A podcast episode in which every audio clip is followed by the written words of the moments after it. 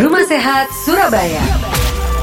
Membahas dan mengedukasi masalah kesehatan bersama ahlinya.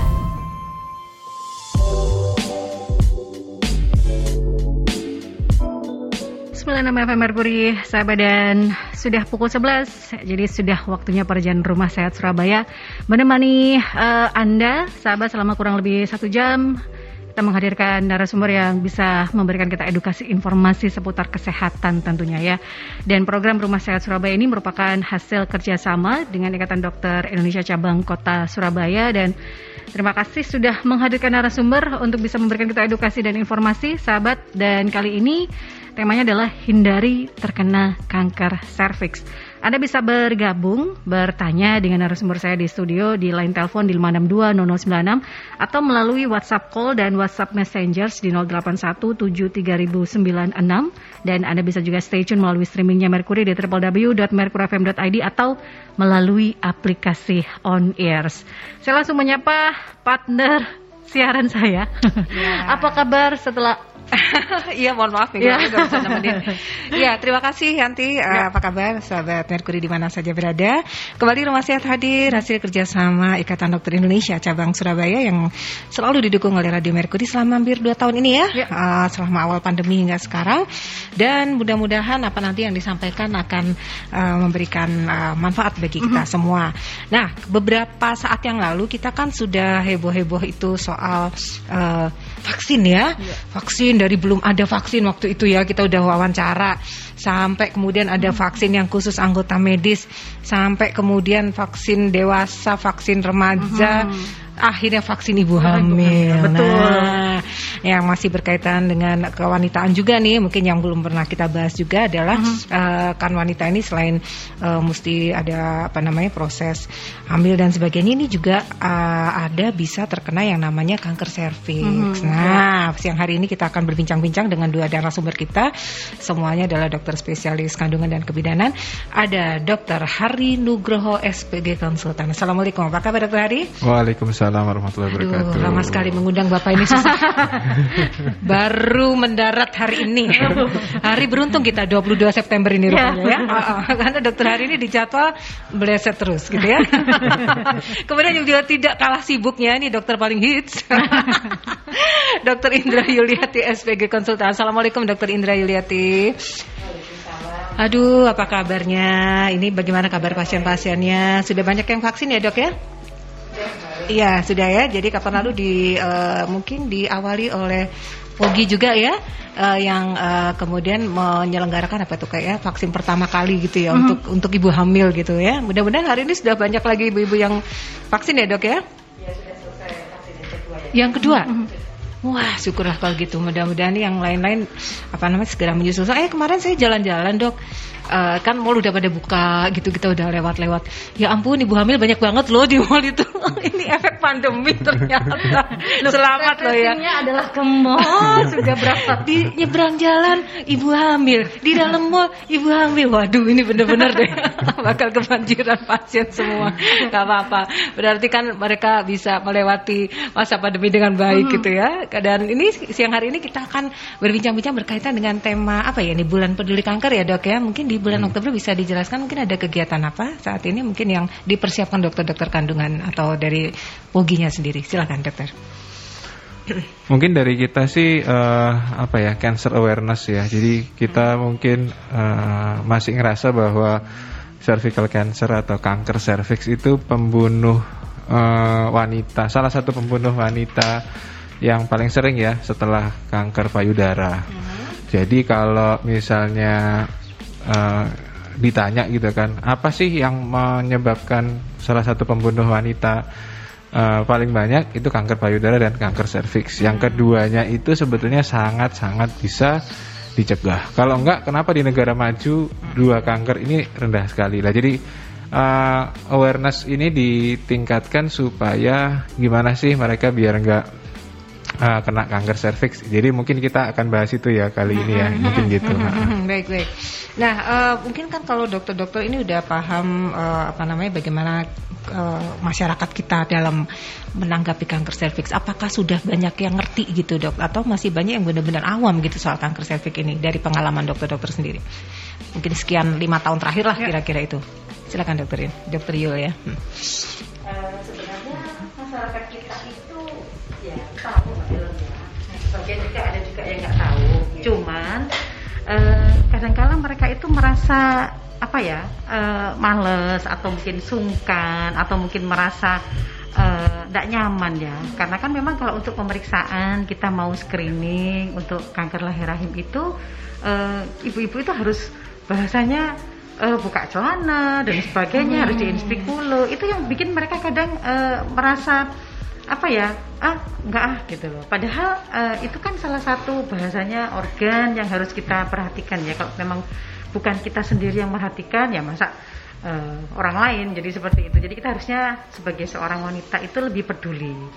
Lebih peduli karena memang kanker leher rahim ini merupakan kanker yang bisa dicegah. Sama dengan juga kanker payudara.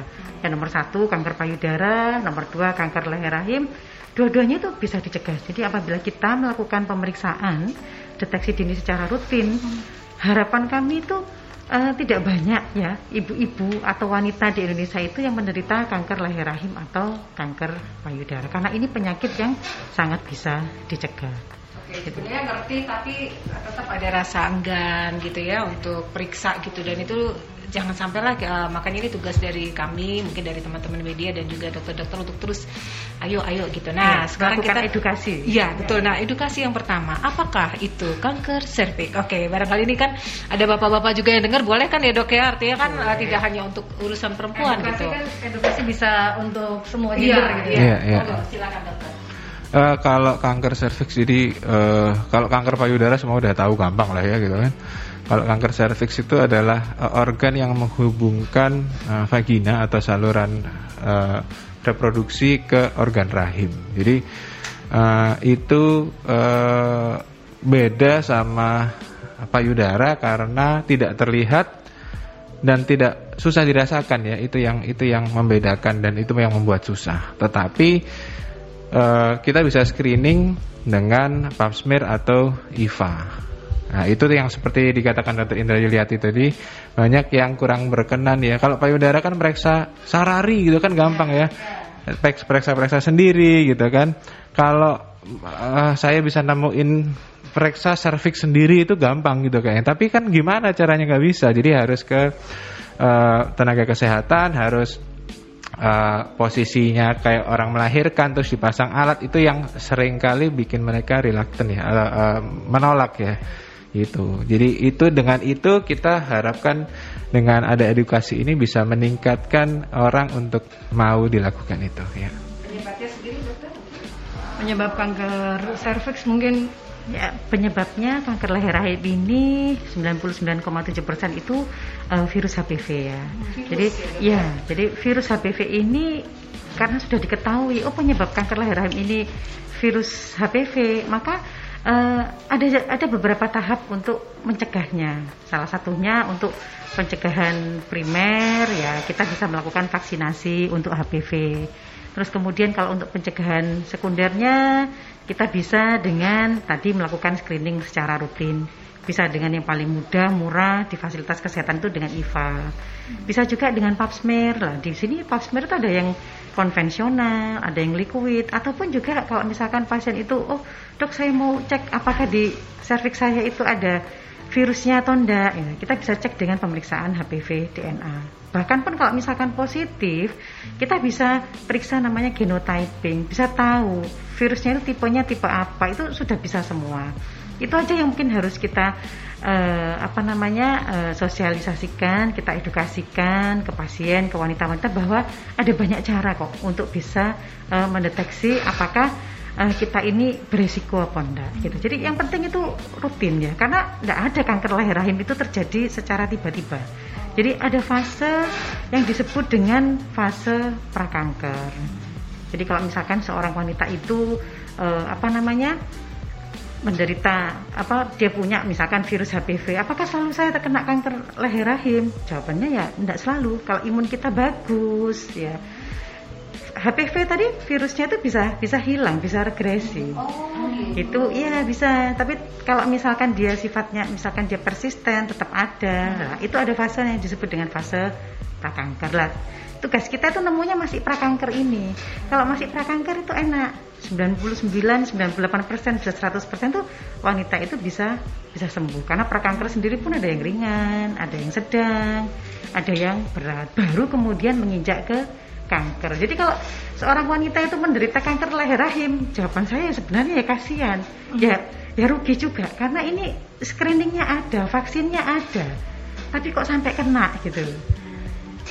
Nah gejala-gejalanya sendiri dok. Biasanya kan uh, apa namanya nggak ada rasa apa apa kok gitu.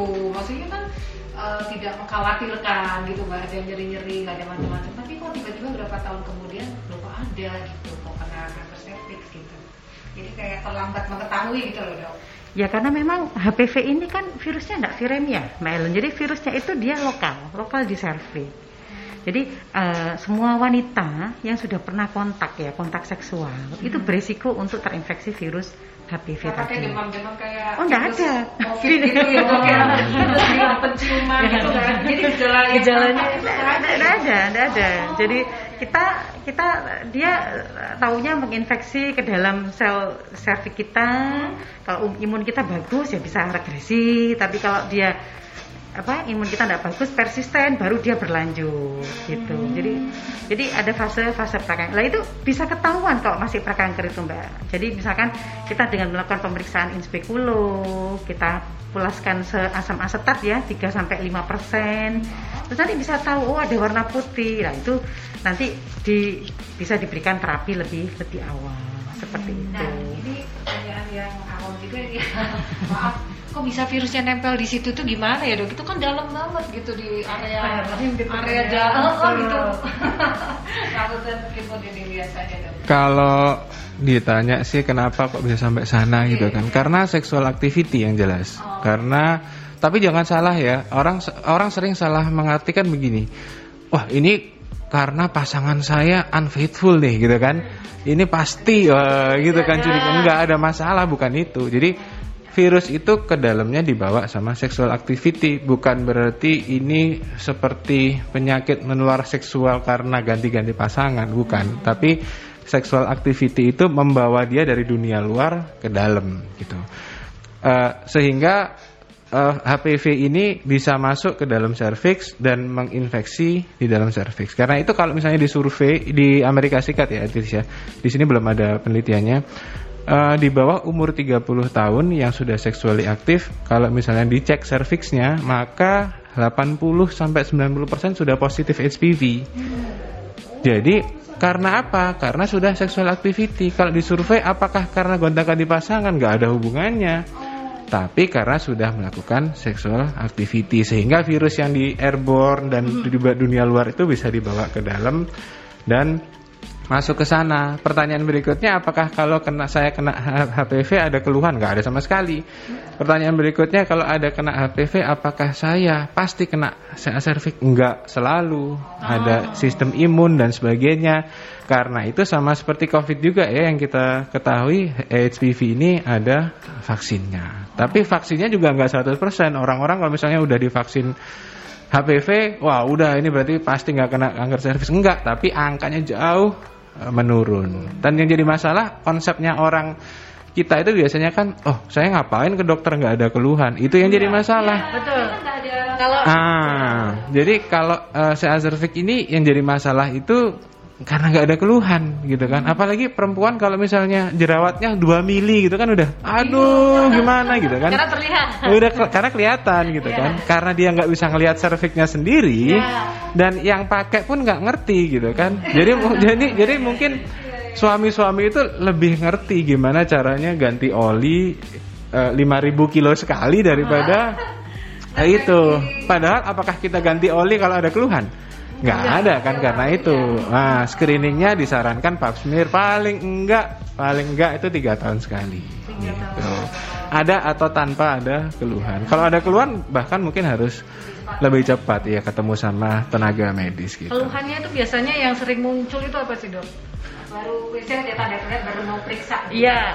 Yang nggak spesifik sih biasanya kalau misalnya habis berhubungan perdarahan. Oh. Tapi itu kalau udah seperti itu biasanya udah Sudah tingkatannya itu ya? Iya, heeh. kalau yang early early stage ya wah, nggak ada keluhan ya, iya itu yang jadi masalah. Karena itu kalau udah datang keluhan, udah udah nyebar ke ke panggul, udah nutup saluran kencing, datangnya karena nggak bisa kencing. Itu udah stadium 3 di mana di rumah sakit Dr. Sutomo sendiri 70 68 sampai 70 persen datang dengan stadium 3 Karena sudah ada keluhan itu ya dok? betul Udah parah ya? iya bukan agak lagi udah parah Aduh. gitu Jadi eh, memang kita harus membuat para wanita-wanita ini berani ya dok ya, Mhm. berani untuk memeriksakan diri. Itu tadi pap smear 3 tahun Nggak sekali. nyaman ya dan Sebenarnya itu eh, intervalnya cukup lama gitu, tapi mengumpulkan keberanian itu agak Hmm. wangil ya ya. itu ba- kalau menurut saya sih bagian dari self empowerment dari wanita ya Heeh. Heeh. sadar akan dirinya Kesehatan. sendiri. Kesehatan reproduksinya gitu. yes ya. yes yes, yes. Nah, sahabat, eh, Anda bisa bergabung bertanya bersama dengan Dr. Hari Nugroho SPOGK dan juga Dr. Indra Juliati SPOGK terkait dengan tema hindari terkena kanker serviks dan Anda bisa bergabung di line telepon di 562 0096 dan line eh, WhatsApp call serta WhatsApp Messenger di 081 73096 karena saya akan ke jeda terlebih dahulu, sahabat ya. Rumah Sehat Surabaya akan kembali setelah yang satu ini.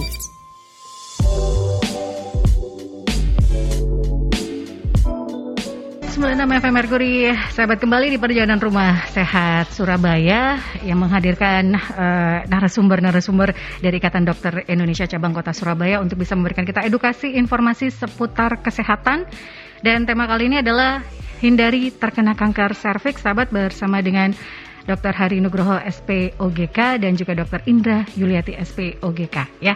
Dan ini sudah ada beberapa pertanyaan yang Aduh, masuk. saya padahal bikin pertanyaan banyak. Pendengarnya lebih banyak. Eh dia nggak apa-apa. Eh, mudah-mudahan ada yang mirip-mirip nih pertanyaannya. Dari Bu Emma, eh, kalau sebelum ke itu saya ke penelpon terlebih dahulu saja ya dok ya. Oh, iya iya oke oke. Silakan. Selamat siang Mercury. Halo. Selamat siang. Selamat siang Mas Dewa silakan. Halo. Iya silakan. Halo, selamat siang. Selamat siang Mas Dewa. Ya, yang saya tanyakan pertama dok, Halo terputus-putus Mas Aduh, Dewa. bingung nanti. Jaringannya kurang bagus nih ya. Halo, halo, halo. Ya, oke. Ya, langsung Singkat saja, mungkin. Langsung silakan. Ya, ya. Ya, saya mau singkat. Nanti saya nanya kalau nggak singkat itu percuma. Ya, saya catat. Catat. Jadi saya pertama adalah suaranya kok hilang lagi ya. Halo. Halo. Ya, halo, halo. Lanjut Mas lanjut dengar dengar. Kita kita dengar suara Mas Dewa jelas. Oke. Ah, eh, apakah itu nggak menutup mata belum pernah hubungan seksual kena serviks? Hmm. Soalnya saya pernah baca di luar di Australia itu atau di Eropa itu ada seorang anak di bawah umur didiagnosis dokter ternyata dia kena serviks. Hmm. Nah ini kenapa ini? Ya. Apakah terus karena membasuh organ kelamin wanitanya salah? Hmm. Harusnya ke belakang tapi mungkin ke depan. Itu kan edukasinya harus perlu ya. Ya. Apakah juga males mengganti celana seperti celana ketat, jeans atau hot pants? Seberapa perlukah itu mengganti? Banyak wanita itu kalau pengen seksi pakai yang ketat-ketat tapi ternyata males ganti. Pembalut juga seberapa penting sih pembalut itu harus diganti? Berarti nanti kalau yang males ngirit-ngirit, apakah itu nanti perlu subsidi kantornya biar pembalutnya biar bersih terus? Lalu eh, keturunan dok, catat ini ya, saya udah nanya nih, catat nih. Keturunan, apakah faktor keturunan itu ibunya kena atau mungkin ibu nggak kena tapi kakek neneknya pernah eh kakek neneknya pernah kena buyut-buyutnya? Apakah cucunya nanti bisa kena? Nah itu kalaupun resikonya kena berapa persen Hmm. nah terus nanti dari pihak laki-laki yang ibunya pernah kena servik dia kan punya anak laki-laki. Hmm. anak laki-laki ini nikah dengan wanita yang keturunannya juga atasnya juga ada serviknya berapa persen ketemu servik ketemu servik dari moyangnya bisa kena berapa persen itu? Nah terus solusinya bagaimana dok? Apakah harus angkat kandungan Mhm. Karena ja- siapa itu? Jennifer eh, Jennifer Lopez. Apa ini? Eh, Brad Pitt itu mantannya Brad Pitt itu eh, itu kan sempat ngangkat kandungannya. Katanya takut kena serviks. Ternyata kena payudaranya. Karena memang di moyangnya itu menghindari biar tidak kena. Mhm. terus seberapa penting gaya hidup biar nggak kena serviks? Ya berarti Iya, iya. Ya, oke. Ya seperti apa membasuh tadi ya Ya, oke. Tolong dijelaskan dok, semoga bisa paham teman-teman ini. Soalnya saya juga suruh teman-teman perempuan saya untuk mendengarkan Merkuri semua. Terima kasih dok, selamat pagi. Selamat Iya, pagi, terima kasih Mas Dewa. Ya. Bergantian atau satu-satu banyak Satu-satu. sekali pertanyaannya. Silakan, Oke, dokter. Terima kasih Mas Dewa. Ya. Hmm. Jadi memang kalau kita bahas tadi lahir rahim itu penyebabnya adalah karena virus HPV. Tadi sudah seperti diterangkan oleh tadi Hari bahwa eh, virus HPV ini bisa masuk ke dalam tubuh kita itu eh, melalui ada suatu lesi ya. Jadi harus ada lesi lah. Lesi itu kita dapat dari mana? Lesi itu kita dapat pada saat kita kontak seksual. Hmm. Mungkin mungkin yang kasus tadi itu orangnya tidak pernah kontak seksual, tetapi maaf mungkin tangannya masuk-masuk. Jadi jadi eh, ada beberapa aktivitas seksual di mana itu eh, dia tidak mungkin harus bahasanya eh, apa ya kelamin kelamin gitu enggak. Tapi mungkin kita pakai alat atau mungkin pakai pakai jari untuk bahasanya memuaskan. Nah itu kan otomatis tetap ada lesi ya ada luka ya nah pada saat ada luka di serviks tadi si virus HPV itu bisa masuk sehingga bisa eh, akhirnya menjadi fase prakanker akhirnya dan juga menjadi kanker leher rahim memang gaya hidup itu sangat berperanan ya dalam hal ini kalau tadi misalkan eh, bilangnya celananya ketat, Ya. pakai hot pants, tidak ganti pembalut ya. Memang eh, untuk apa namanya virus ini dia senang sekali pada kondisi-kondisi di mana Hmm. kalau kita itu eh, vulva hygiene-nya itu tidak bagus. ya. Jadi virus itu senang. Kalau virus itu ada karena vulva hygiene kita yang tidak bagus, terus kemudian kontak, akhirnya virus itu bisa tambah masuk, gitu juga ya. Terus kemudian apakah itu faktor keturunan? Saya jawab 99,7% adalah penyebabnya virus HPV. Jadi kalau keturunan tidak secara langsung, tetapi kalau semisal keluarga kita itu ada yang maaf eh, mempunyai kanker leher rahim, berbakat ya. Mungkin ada gangguan di sistem repair. Kita itu kan punya bahasanya kekebalan tubuh, punya sistem repair DNA. Kalau DNA kita itu ada mutasi, ada kerusakan, ada yang, ada yang diinfeksi virus tadi. Itu tubuh kita itu bisa memperbaiki. Kalau eh, sistem kita itu bagus. Nah, kalau kebetulan mungkin karena tadi ini bakat, akhirnya ada yang sesuatu yang miss ya, sehingga akhirnya tidak bisa regresi, akhirnya berlanjut menjadi sebuah kanker. Jadi kalau kanker leher rahim ini karena penyebabnya HPV itu bukan karena faktor genetik. Kalau yang tadi memang ada genetik ya breast cancer, ovarian cancer itu baru ada eh, faktor resiko genetiknya. Mungkin nanti dilanjut dokter perlu Hari. angkat rahim ya dok ya. Kalau tadi itu sampai kalau, takut gitu. kalau ya. masih hanya ketawanya prakanker Mbak Ellen masih kita nemu bercak putih, masih mungkin lesi prakanker masih awal itu cukup dengan maaf kita kerjakan counter, kita kerjakan lip ataupun misalkan dia masih jin 3 itu pun kita kerjakan konisasi itu selesai tidak perlu angkat rahim. Baru kalau misalkan sudah menjadi kanker itu baru kita tentukan stadiumnya berapa gitu. Jadi tahapan eh, apa namanya eh, terapi itu kita sesuaikan dengan Keperawatan eh, ya? iya, stadiumnya, stadium, stadiumnya ya. berapa? Oke. Oh, tadi soal pembalut tadi dokter. Eh, kalau pembalut tadi sudah saya sebut bahwa mungkin hot pen, celana ketat, pembalut itu ya kalau malas Nggak perlu ganti. yang mahal kan dok ya. Oh, perlu merek tertentu, nggak perlu yang mahal, yang penting kebersihan ya. Oke. Vulva hygiene itu harus bagus supaya virus itu tidak tidak suka bahasanya tinggal di situ. Oke. Gitu ya. Jadi yang penting itu sering gantinya ya dok ya, bukan harganya ya dok ya. Betul. Mahal seharian nggak diganti. Ay. Tuh, Cuman mungkin yang kasusnya tadi yang apa namanya istrinya Brad Pitt ya. Ya, Ah, ya. Angelina Jolie mungkin dokter Hari. Iya, Iya, monggo, oke. silakan dok. Ini pertanyaannya Bukan bagus sekali ya. ya. Eh, eh, tadi dibilang dokter Indra ya, eh, v- eh, eh, saya karena 99,7% karena HPV. Hmm. Nah, Berarti nggak 100% dong? Nggak, ada 0,3% karena mutasi spontan P53. Waduh, itu kalau saya jelasin bisa 15 SKS ya kan? Apalagi kita yang awam nih. Ya. Ya. Jadi mungkin nggak nih orang yang belum pernah melakukan aktivitas seksual. Ini benar ya kata dokter Indra Yul tadi ya, tidak harus hubungan seksual. Oke. Tapi aktivitas seksual dengan segala macam bentuknya Karena organ reproduksi itu nggak cuma reproduksi Tapi juga rekreasi Bisa dipahami sendiri lah gitu Ya, kan ya, ya. Sehingga banyak sekali aktivitas seksual non reproduktif yang juga bisa membawa dilakukan. virus ke dalam. Oh. Tapi misalnya udah nggak pernah berhubungan, nggak pernah aktivitas, mungkin nggak kena, mungkin yang 0,3 persen tadi. Terus kan tadi bingung dia ngitung berapa persen ininya berapa persen. Waduh ini kayaknya mau pap smear ini susah banget ya. Kayak kayak ngitung ngitung togel ya gitu kan. Menurut saya sih nggak usah dihitung ya mas. Saya ibu saya segini ini ini apakah saya perlu angkat kandungan probabilitasnya. gitu kan?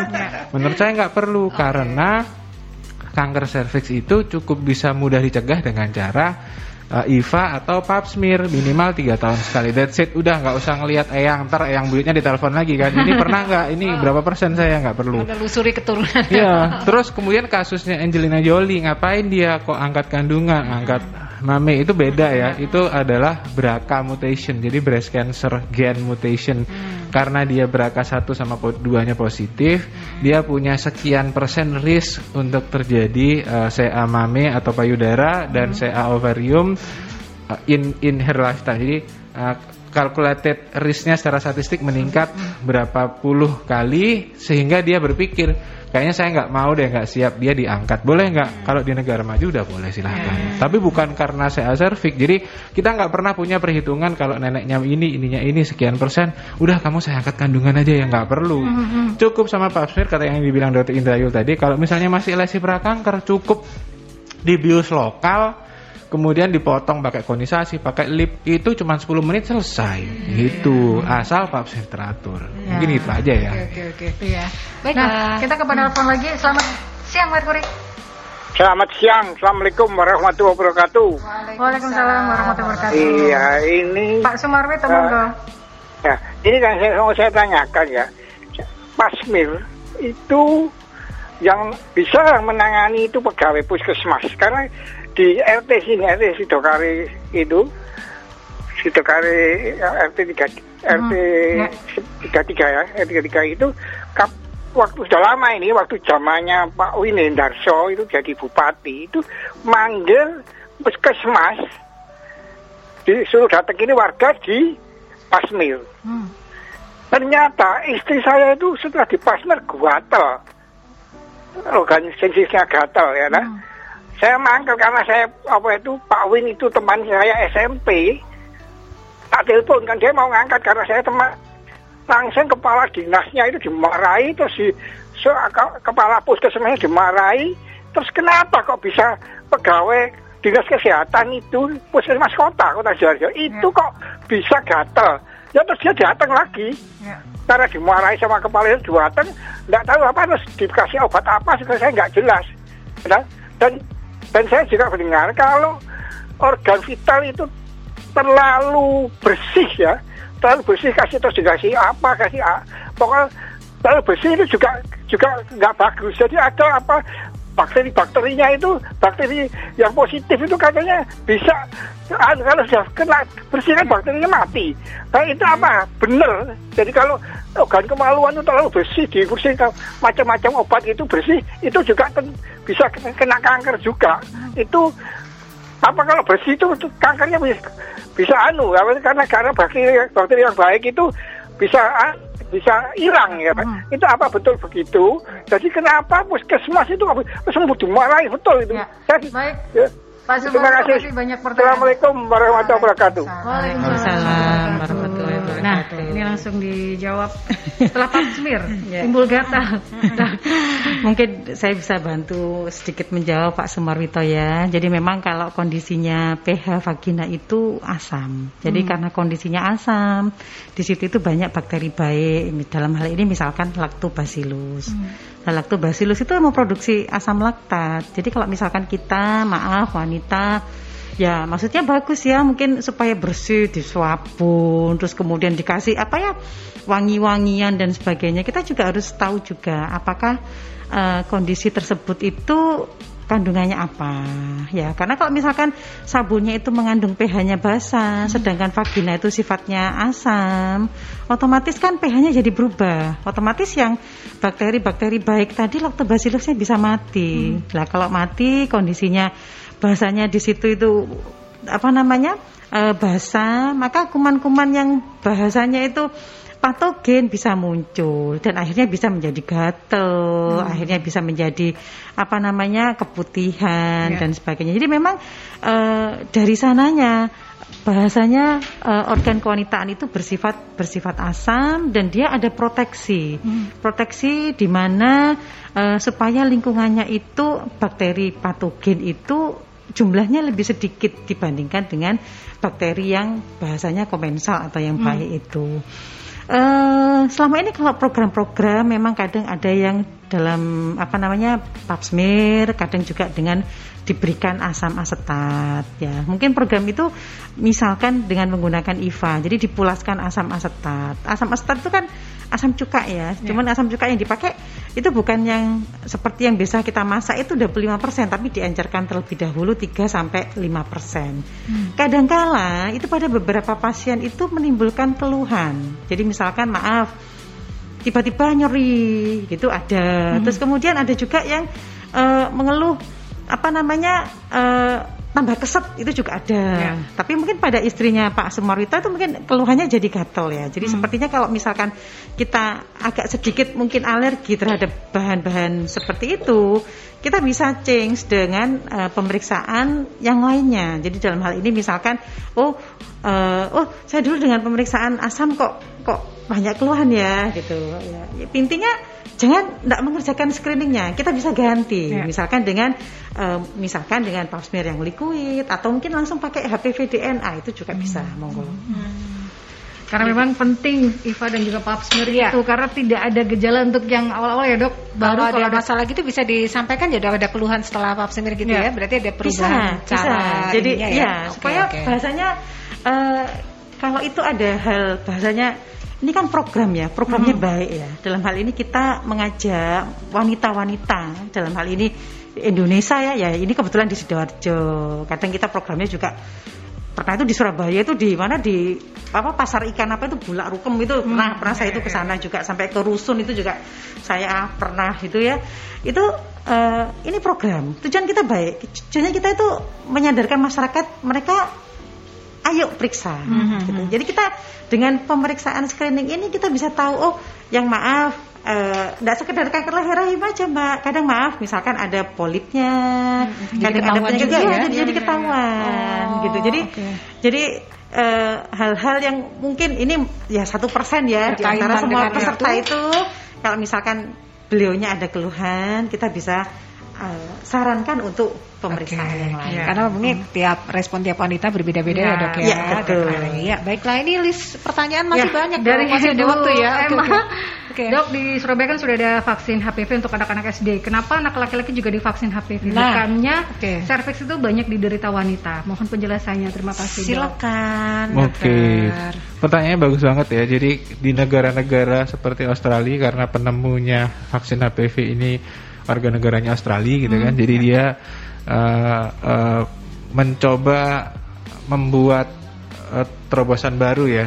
Karena pada saat melakukan sexual activity atau dalam hal ini hubungan seks gitu kan, yang membawa ya uh, dari organ laki-laki kan. Hmm. Andaikan, andaikan misalnya waktu itu di hipotesisnya adalah kalau misalnya yang laki-laki dilakukan vaksin juga, maka ketika nempel di organ laki-laki, maka kemungkinan untuk dieliminasi langsung di organ laki-laki lebih rendah sehingga angka yang bisa masuk ke organ perempuan akan jauh lebih rendah lagi. Jadi kalau ditanya apakah ada manfaatnya, memang penelitian kohort puluhan tahun masih kita tunggu ya datanya ya. Tapi so far sih eh, dari yang sudah dipublikasi uh, ternyata vaksin itu bisa menurunkan lagi gitu. Hmm. Tapi kalau kita sih sementara yang dikejar yang perempuan aja dulu, yang yeah. perempuan belum ya udah yang laki gitu kan. Jadi yeah. yang saya saran saya sih yang perempuan aja dulu. Gitu ya. Oke, prioritas Boleh- dulu ya dok. boleh ya. nambahkan sedikit ya. Ya. Jadi kalau memang vaksin HPV. Ini ini vaksin nih. ini anu ini apa namanya? Ah, Duta eh, Vaksin Indonesia. Duta vaksin. HPV Indonesia. Karena Dokter Indra itu kan SD SD seluruh ini- eh, Surabaya itu dapat vaksin. Nah, ya kan? alhamdulillah nanti kita tanyakan kita itu lagi. support supaya dapat saya, saya, lanjut saya nih. cuma membantu, Oke. membantu dulu di kakak. Iya. Eh, gini, kalau HPV vaksin HPV yang dipakai untuk program bias itu bulan imunisasi anak sekolah itu memang HPV yang kuadrivalen. Jadi Hmm. dalam hal ini memang eh, kalau kuadrivalen itu kan isinya empat mbak, ada Ya. 16 18 itu untuk mencegah kanker leher rahim dan ada 6 11 yang untuk mencegah kondiloma acuminata. Jadi Hmm. kalau kalau semisal untuk laki-laki memang dia tidak punya serviks Hmm. tapi dia bisa terlindungi terhadap kondiloma acuminatanya. Hmm, Terus kemudian kalau misalkan untuk tipe 16 18 tadi kepentingannya untuk pasangan kita. Jadi Hmm. kalau kita memang sayang sama pasangan kita, ya saya saya juga misalkan sebagai laki-laki saya juga akan vaksin HPV. Hmm, Kalau misalkan eh, kita anak kita laki mau bel- eh, sekolah ke luar negeri, pasti ditanya datanya sudah vaksin HPV apa enggak. Jadi banyak biasanya laki-laki itu yang eh, apa namanya minta vaksin juga karena untuk kepentingan kepentingan sekolah seperti itu. Jadi memang Ya, ada betul. baiknya, cuma untuk saat ini prioritas ini ya untuk Iya, wanita terutama untuk wanita. Dan untuk anak-anak tadi gimana dok? Apakah lebih efektif itu dibanding kalau kita udah dewasa Iya. gitu? Ya betul. Kalau memang imun yang terbentuk pada masa anak-anak itu lebih bagus dibandingkan pada kita yang sudah STW gini ya. Ya. Yang Masih aku juga 25 sih- kan? Usia berapa ya? Dokter Indra aja sih saya enggak. saya masih ABG. Ya. Terus Usia berapa dok yang paling eh, bagus? Kalau yang dipakai untuk program itu memang anak kelas 5 sama anak kelas 6. Jadi karena dia usianya di bawah 14 tahun, maka suntikannya cukup dua kali. Makanya lebih hemat. Makanya dipakai untuk program itu anak SD kelas 5 sama kelas 6, bukan anak SMP. Karena kalau di bawah 14 tahun, suntikan itu cuma dua kali. Ya, suntikan itu bisa kita berikan 06 atau 012 Bulan gitu ya. Ya bulan. Jadi kalau misalkan diberikannya nol sekarang bulan sekarang terus enam bulan kemudian kan anggaran itu untuk hanya satu biasanya satu periode ini dua. Ya. Itu akhirnya dipakai untuk kelas 5 sama kelas 6. Kalau kelas 6 nanti kelas satunya nanti sudah pindah-pindahkan SMP-nya. ya. Seperti ini lebih menghemat karena cukup dua kali suntikan, imunnya didapat lebih bagus. Jadi ini Terus- saran untuk eh, keluarga-keluarga yang lain juga sebaiknya begitu. Ini kebetulan kalau Surabaya punya program, tapi Ya. di kota lain kan belum ada ya. Ya? memang ini masih demonstration project ya. Oh. Jadi eh, dimulainya memang pertama di Jakarta, Oke. terus kemudian yang kedua itu yang dapat kesempatan itu Surabaya, Mm-hmm. terus kemudian apa namanya Jawa Tengah itu ada satu eh, daerah itu Kulon Progo itu juga Mm-hmm. ya. Nanti tahun ini kan ada yang Manado, terus kemudian udah apa mulai. namanya Oh. Makassar. Intinya begini, kalau eh, program vaksinasi itu bisa masuk sebagai program imunisasi nasional suatu negara, it- kita tuh harus lihat bahasanya coveragenya itu berapa dan eh, keberhasilannya berapa. Dan gini-gini, maksudnya masih jalan ini ya berarti Ya, Dok, ma- Oh, ma- masih jalan. Tapi kalau Surabaya sepertinya sudah biaya sendiri ya. Jadi Iya, bukan iya. bukan dari Pemerintah pusat lagi. pusat ya. Oh. Jadi eh, kita lihat berapa persen yang Efektifnya. cakupannya, ang- angka cakupannya yang ini. Jadi kalau misalkan banyak yang menolak, Oh. kalau untuk sebagai program nasional biasanya sulit di ACC. Iya. Oh iya. Gitu. iya, Tapi iya, kalau iya. ini bisa diterima. Mhm. Kebetulan waktu mungkin tiga tahun lalu itu Surabaya itu sudah hampir 98 persen yang Mhm. bahasanya menerima vaksin. Jadi tidak ada, ada, tidak ada penolakan yang mantap. Iya, iya. itu bisa jalan. Mudah-mudahan nanti bisa Bisa jalan di seluruh nasional Indonesia, ya ya. itu yang harapannya ya. Kemudian next pertanyaannya deh. Kemudian dari Mbak Rara, apakah selalu jika seseorang didiagnosis, eh, didiagnosis kanker serviks pupus sudah harapan untuk memiliki momongan dok? Apakah kanker serviks bisa sembuh atau memang hanya memperpanjang usia saja dok treatment-treatment yang dilakukan? Bagaimana? Oke. Ah, jadi hubungannya kanker serviks dan kemampuan reproduksi. Nah. Kalau kena saya, kalau saya kena kanker serviks, apakah udah pasti divonis saya nggak bisa punya anak gitu Iya, kan? Ah, seperti halnya kanker-kanker yang lain, ah, ke- tergantung dari stadiumnya. Jadi semakin tinggi stadiumnya maka impactnya semakin besar.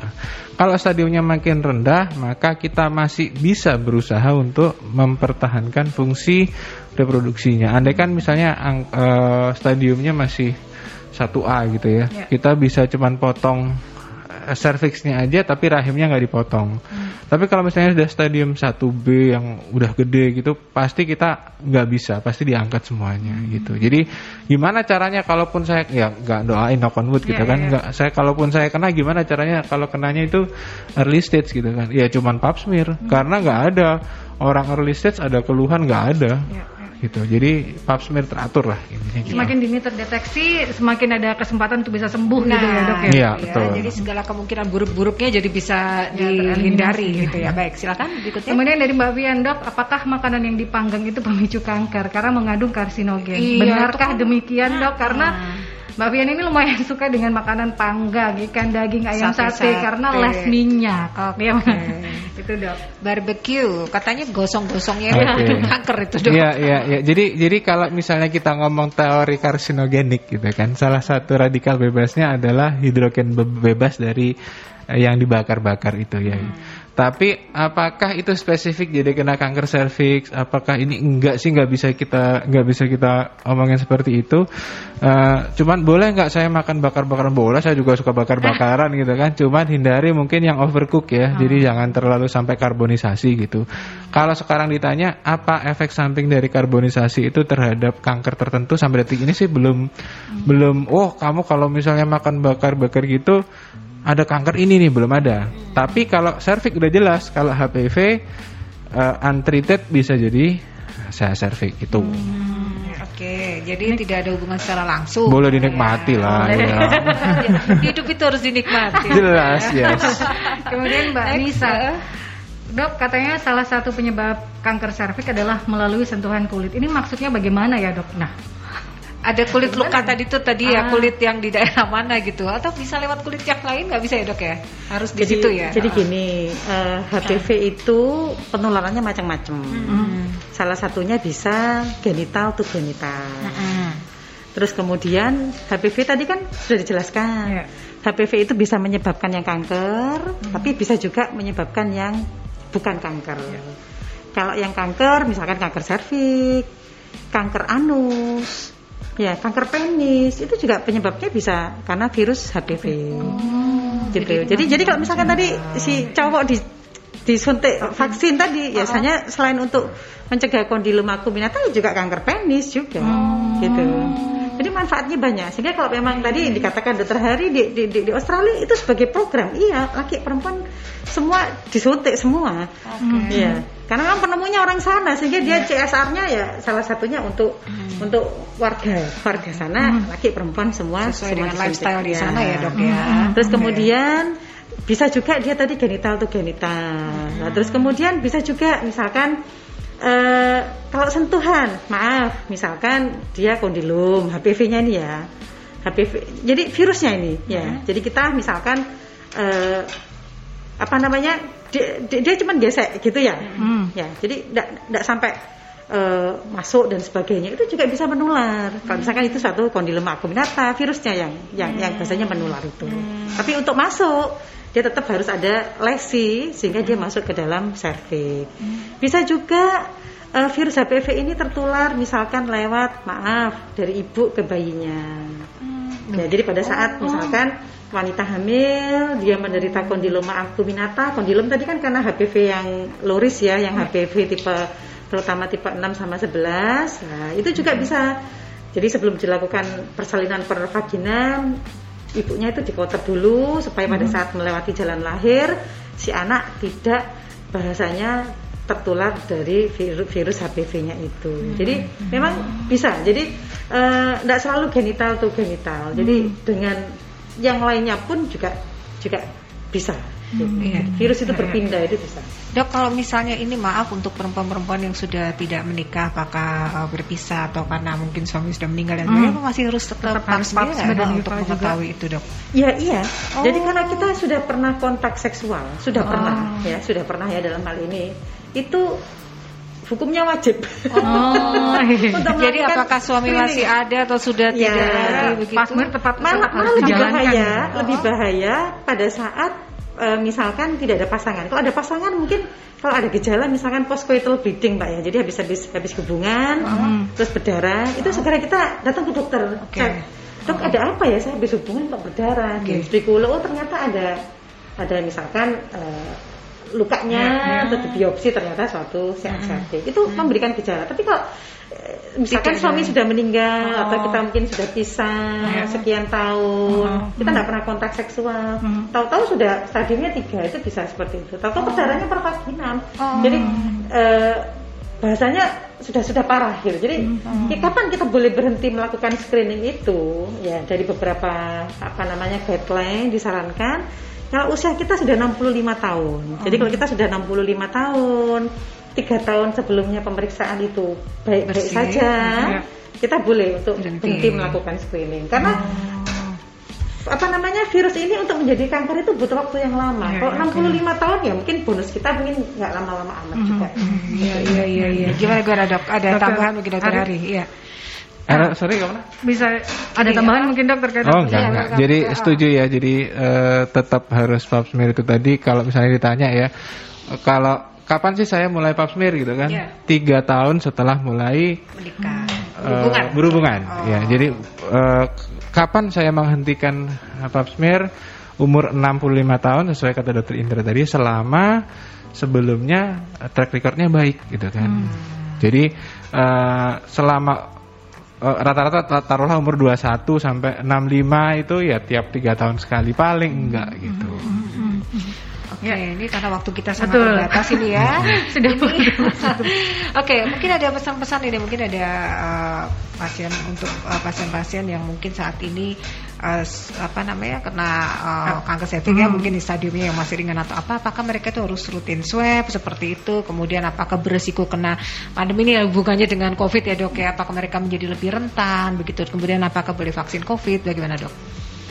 Eh, kalau misalnya pasien kanker ya, ini ki- kita ngomong cancer cancer, survivor cancer, ya, ya. survivor. Udah kena cancer, udah di treatment, boleh nggak saya eh, vaksin COVID COVID, ya. selama tidak dalam terapi dan selama tidak dalam terapi kanker apa pun ya operasi, radiasi, kemoterapi dia boleh vaksin, nggak ada masalah gitu kan.